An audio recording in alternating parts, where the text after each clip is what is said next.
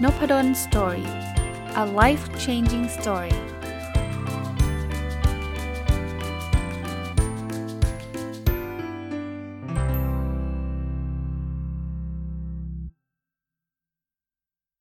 สวัสดีครับ ยินดีต้อนรับเข้าสู่น p ดลสตอรี่พอดแคสต์นะครับแล้วก็ทุกวันอาทิตย์นะครับ ยินดีต้อนรับเข้าสู่รายการ My Books ซึ่งเป็นรายการที่ผมจะเอาหนังสือที่ผมเขียนเองนะครับ มารีวิวให้ฟังอย่างละเอียดนะครับ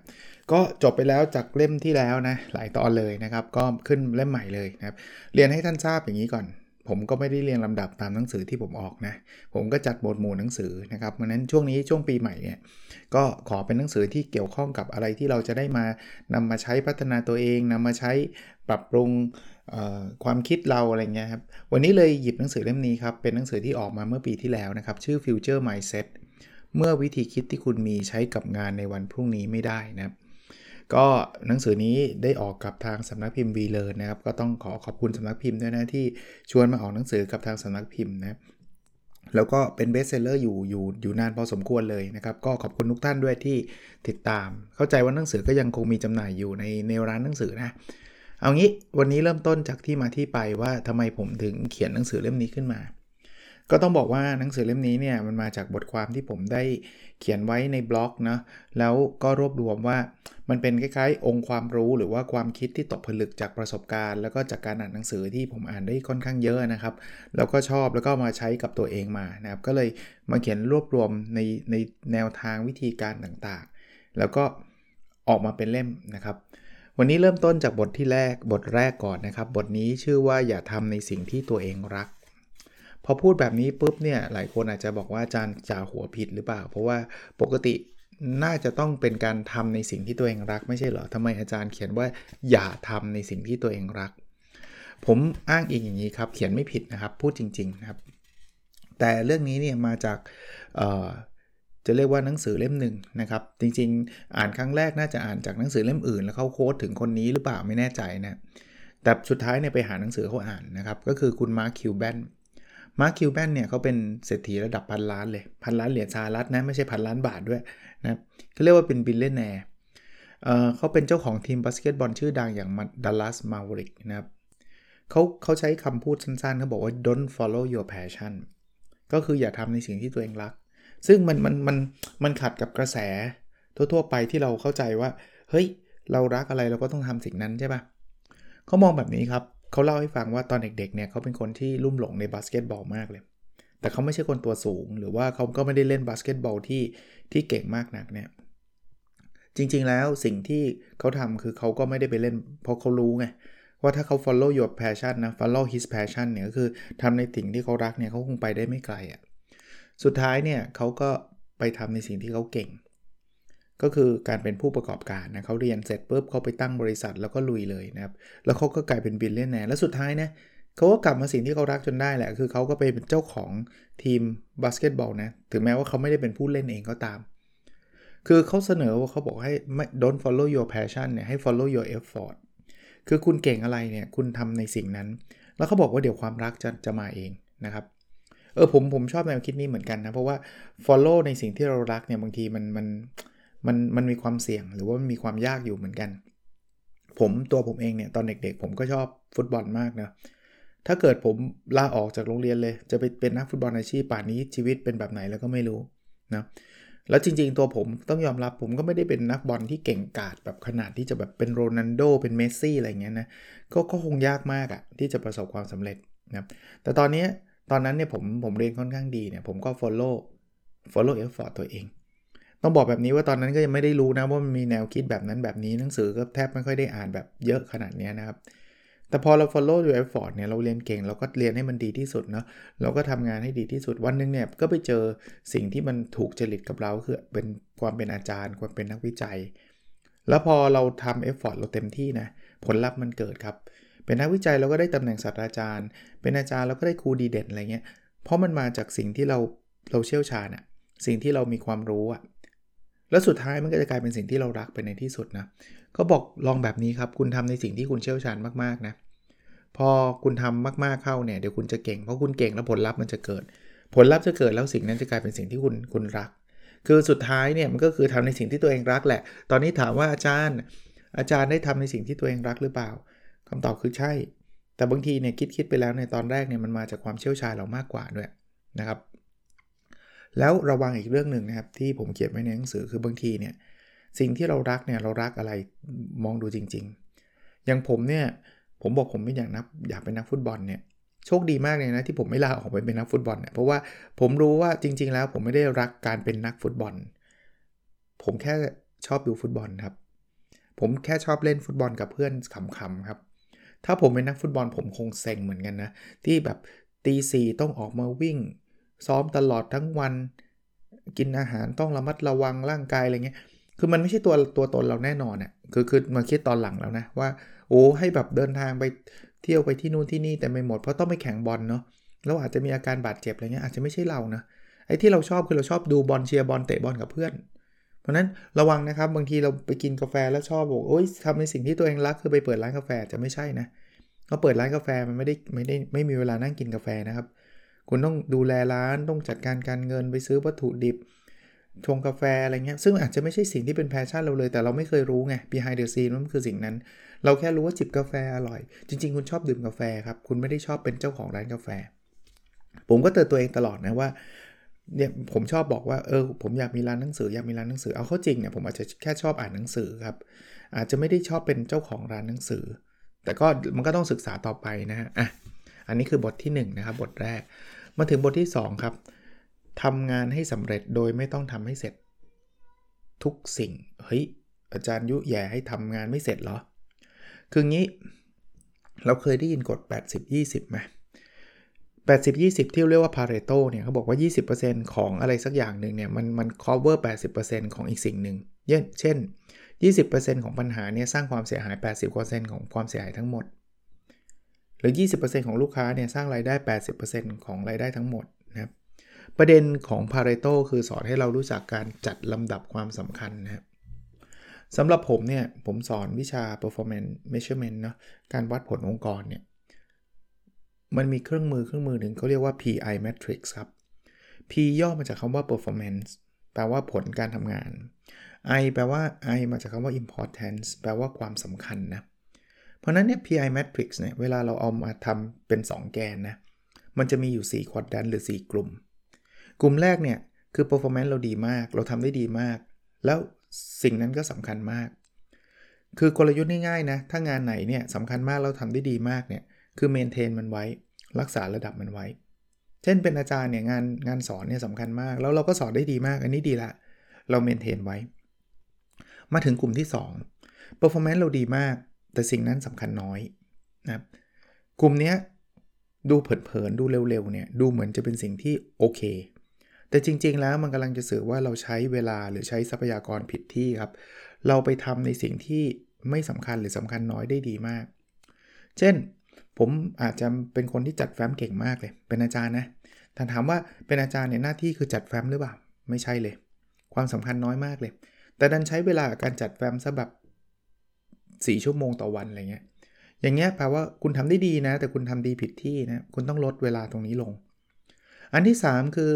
สิ่งที่เราทำได้ไม่ดี performance เราก็เฉยๆธรรมดาหรือไม่ดีเนี่ย แล้วสิ่งนั้นก็ไม่สำคัญ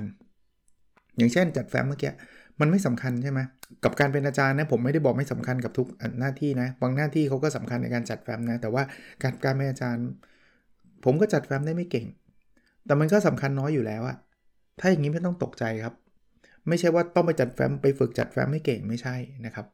เพราะมันไม่ได้ตรงกับสิ่งที่ควรจะทำอยู่แล้วนะอันนี้ก็ถูกแล้วนะ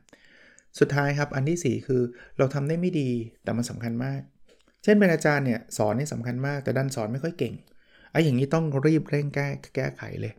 อันนี้คือ first priority นะ สุดท้ายเนี่ยนะ ชีวิตเราเราทำไม่ได้ทุกเรื่องหรอกครับ เราขอแค่ว่าทำเรื่องที่สำคัญมากให้ดี อันที่สำคัญน้อย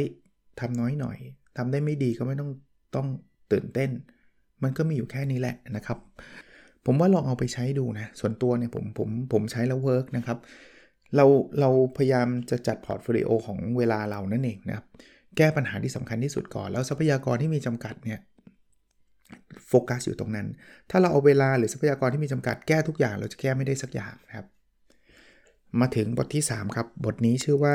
ทางลัดสู่ความสำเร็จนะครับ คือเวลาทำงานเนี่ยนะหลายครั้งเราเจอปัญหา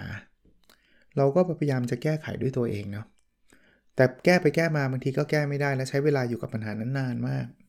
วิธีที่ผมมักจะแนะนำคือ เราลองไปหาคนที่เขาเจอปัญหานั้นมาก่อนเรานะแล้วเขาพยายามแก้มาหลายรอบแล้ว จนสุดท้ายเนี่ยเขาเจอวิธีการแก้ที่มัน work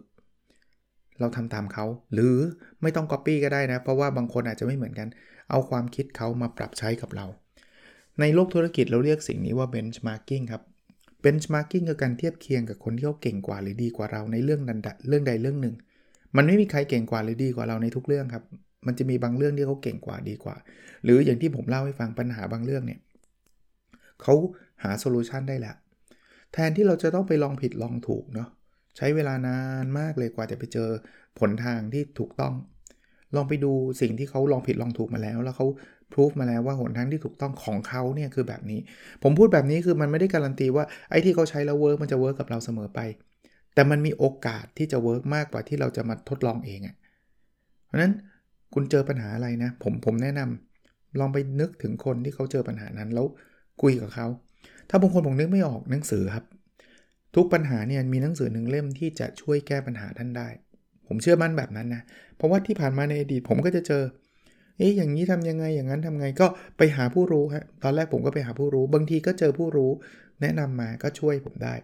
บางทีก็ไม่ได้เจอง่ายๆนะผู้รู้เนี่ย หรือเจอก็ไม่ได้รู้จักเขาเป็นการส่วนตัวจะเขียนไปถามเขาบางทีเขาก็อาจจะใครกันก็ไม่รู้จัก ก็หาหนังสืออ่านนะครับนั้นลองลองทำดูในในเรื่องธุรกิจ หรือแม้ก็แม้กระทั่งในเรื่องของของอชีวิตประจำวันนะในธุรกิจเองอะไหนๆพูดถึงธุรกิจละผมว่าการทำ benchmarking เนี่ยสำคัญพยายามไปหา partner ครับบางคนบอกอาจารย์แล้วเขาจะมาบอกเราเหรอ เอาแลกเปลี่ยนกันดิ คุณบอกผมเรื่องนี้ ผมบอกคุณเรื่องนั้นก็ได้นะ หรือบางทีเขาไม่กลัวเราหรอกเพราะ partner มันไม่จำเป็นต้องเป็นคู่แข่งเราเสมอไปนะเป็นคนที่อยู่ในวงการอื่นก็ได้นะเรามีปัญหา call center ใช่ไหมเราอยู่สมมุติว่าเราเป็นบริษัทมือถือเนี่ยมีปัญหา call center โทรไปไม่โทรไปคุยกับเพื่อนที่อยู่แบงก์ก็ได้ธนาคารเนี่ยเขามี call center เหมือนเราแหละ เพียงแต่เนื้อหาในการตอบต่างกันนั่นเอง ลองหา best practice ของเขานะวิธีการที่เขาใช้แล้วมัน work มันอาจจะ work สำหรับแบงก์แต่ไม่ work สำหรับบริษัทมือถือก็ได้แต่ว่าอย่างน้อยๆเรารู้แนวทางไง แต่หลายครั้งเนี่ยมัน work work เหมือนกันนะครับ ก็สรุปว่าปัญหาเราคืออะไรนะ แล้วหาคนที่ทำเรื่องนั้นได้ดีที่สุด แล้วก็ benchmark ก็คือเทียบเคียงแล้วก็เอาแนวทางที่ดีที่สุดมาทดลองใช้ อันที่ 4 ครับ ค้นหาภาวะลื่นไหลของคุณครับ ภาวะลื่นไหลในภาษาอังกฤษเรียกว่า flow ครับ หรือบางที่ก็เรียกใช้คำว่า in the zone นะ ภาวะลื่นลื่นไหลมันเกิดขึ้นได้ไงครับ 1 คือมันจะเกิดขึ้นตอนเราทำงานในสิ่งที่เราชอบและสนใจมากๆ เอาง่ายๆนะผมชอบเขียนเนี่ย ผมชอบอ่านเนี่ยจะเกิดโฟล์ได้ง่ายมากเลย เพอเวลาแป๊บเดียวเนี่ย เวลาไหลไปแบบไม่รู้ตัวเลยพอดแคสต์นี่ก็ใช่นะ อัดเนี่ย บางคนบอกโอ้อาจารย์พูด 20 นาทีเนี่ยแบบนานไหม ผมรู้สึกมันแป๊บเดียวเองเดี๋ยวมันก็หมด 20 นาทีละ จริงๆ ผมผมมีแนวโน้มจะเกิน 20ด้วยเพราะว่าถ้าเกิดปล่อยพูดยาวนะ เดี๋ยวมันจะพูดไปได้เรื่อยๆ เลยครับ ซึ่งมันคงยาวเกินไปสำหรับคนฟัง ผมก็จะต้องคอยเหลือบดูเวลาของผมนะ เวลาผมอัดเนี่ย นี่คือโฟล์ มันต้องเป็นงานที่เราชอบและสนใจมากๆและที่ 2 คือมันต้องไม่ยากหรือง่ายจนเกินไป ถ้ามันง่ายมากจนเกินไปเนี่ยนะเราเบื่อทำแล้วมันไม่มันไม่เซ็งอะ่ะแต่ถ้ามันยากมากจนเกินไปเนี่ยเราจะท้อแล้วเราก็จะไม่ทำนะครับอีกอันมันมันมักจะต้องเป็นงานที่เราเห็นผลลัพธ์ได้อย่างรวดเร็ว อย่างพอดแคสต์เนี่ยผมอัดเสร็จปุ๊บผมฟังเสียงปุ๊บรู้เลย แล้วพรุ่งนี้ผมลงเลยผมเห็นผลลัพธ์ทันที เขียนผมเห็นมาเป็นหน้าๆเลยครับ เห็นพิมพ์เลยว่ากำลังเขียนอยู่ แต่ถ้างานที่เราเราทำแล้วไม่เห็นผลลัพธ์นะ มันจะมันจะมีโฟล์ยากอะสมมุติว่าเล่นเกมยกตัวอย่างนะเกมเนี่ยว่าเราเล่นเราเห็นผลลัพธ์เลยใช่ไหมว่าเรากดอันนี้ไปมันเกิดอะไรขึ้นใช่ไหมสมมติผมผมเล่นเกมผมกดไปเสร็จปุ๊บบอกอาทิตย์หน้าค่อยมาดูผล ผมคงเซ็งอะ่ะมันคงเข้าโฟล์ไม่ได้นะคราวนี้เรารู้เรื่องโฟล์ไปทำไม เพราะว่าช่วงที่มันมีโฟล์เนี่ยมันจะเป็นช่วงที่เราแบบมี productivity มาก ๆ ครับ งานเราจะเสร็จเร็วมากเลย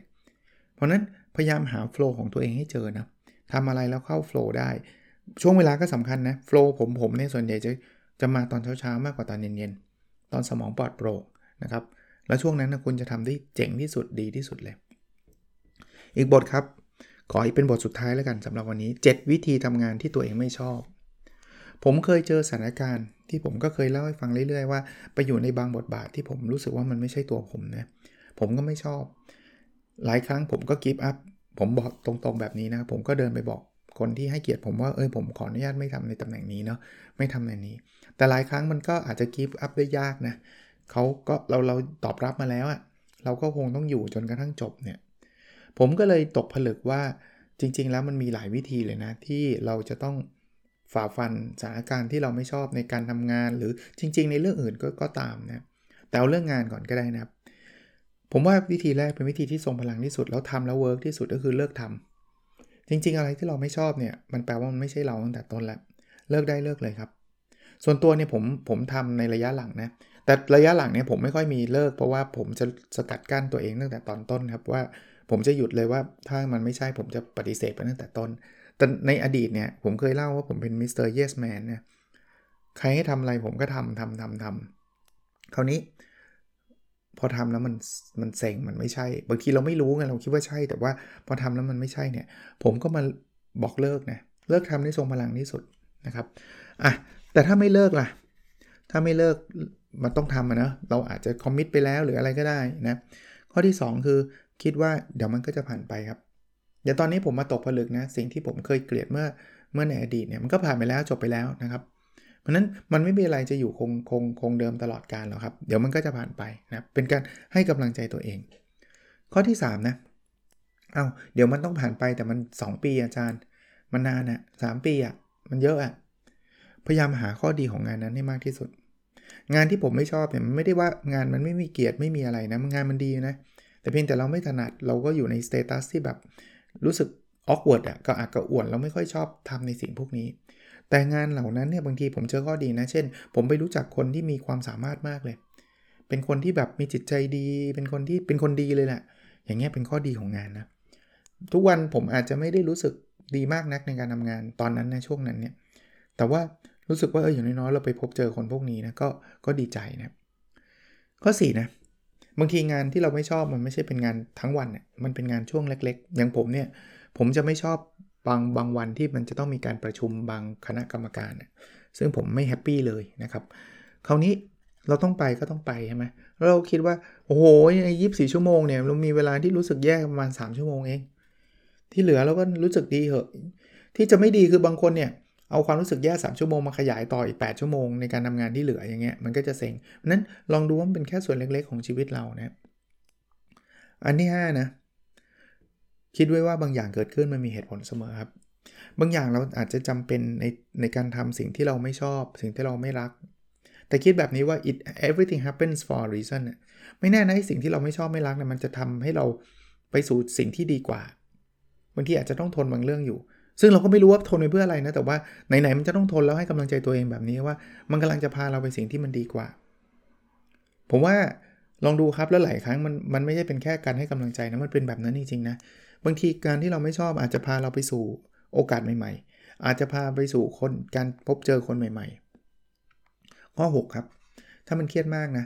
เซ็งมากเบื่อมากเนี่ยหาคนพูดคุยด้วยครับ ผมมีภรรยา ผมก็คุยกับภรรยา มีคุณพ่อคุณแม่นะครับมีน้องมีลูกๆ เพราะฉะนั้นเนี่ยพยายามหาใครก็ได้เพื่อนสนิทก็ได้นะถ้าคุยได้นะครับและอันที่ 7 นะครับ ให้เราคิดว่ายังมีคนที่ลำบากกว่าเราอีกมากนะ ไองานที่เรารู้สึกแย่รู้สึกเซ็งรู้สึกเบื่อเนี่ยจริง ๆ แล้วมีคนหลายคนเลยนะที่จะขอเลยขอได้มีโอกาสได้ทำงาน จะได้มีเงินไปเลี้ยงดูครอบครัวพอเราเห็นคนที่เขาแย่กว่าเราลำบากกว่าเราเนี่ยบางทีจิตใจเราก็จะรู้สึกดีขึ้นนะนั้นผมให้กำลังใจนะครับ ใครที่กำลังเผชิญกับงานที่ตัวเองไม่ชอบตัวเองแบบเซ็งตัวเองแบบเบื่ออะไรเงี้ยนะครับ มันมีหลายวิธีผมทวนให้ฟังนะครับ 7 วิธีที่ผมใช้นะครับ วิธีแรกคือเลิกทำเป็นวิธีที่ทรงพลังที่สุด แต่ว่าบางทีก็ทำได้ไม่ง่ายนะ วิธีที่ 2 คือคิดว่าแล้วมันจะผ่านไปนะครับ วิธีที่ 3 คือหาข้อดีของงานนั้นให้ได้มากที่สุดนะวิธีที่ 4 คือคิดซะว่างานนั้นเป็นส่วนเล็กๆ ส่วนหนึ่งของชีวิตประจำวันของเรานะวิธีที่ 5 บางอย่างมันที่เกิดขึ้นมันมีเหตุผลเสมอบอกตัวเองแบบนี้นะวิธีที่ 6 คือหาคนพูดคุยด้วยจะได้ระบายนะแล้ววิธีที่ 7 คือคิดซะว่ายังมีคนที่ลำบากกว่าเราอีกมาก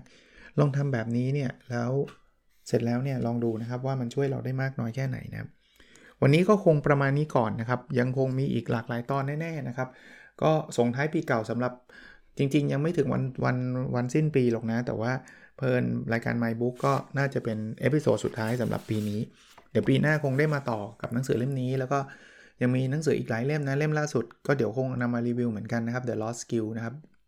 ที่วางจำหน่ายอยู่เหมือนกันนะก็เล่มนี้ชื่อ Future Mindset เมื่อวิธีคิดที่คุณมีใช้กับงานวันพรุ่งนี้ไม่ได้ ลองไปหาอ่านดูได้นะครับ มีตามร้านหนังสือทั่วไปเลยนะครับ ของสำนักพิมพ์ V เลยนะครับ โอเคครับ แล้วเราพบกันในสดถัดไปครับ สวัสดีครับ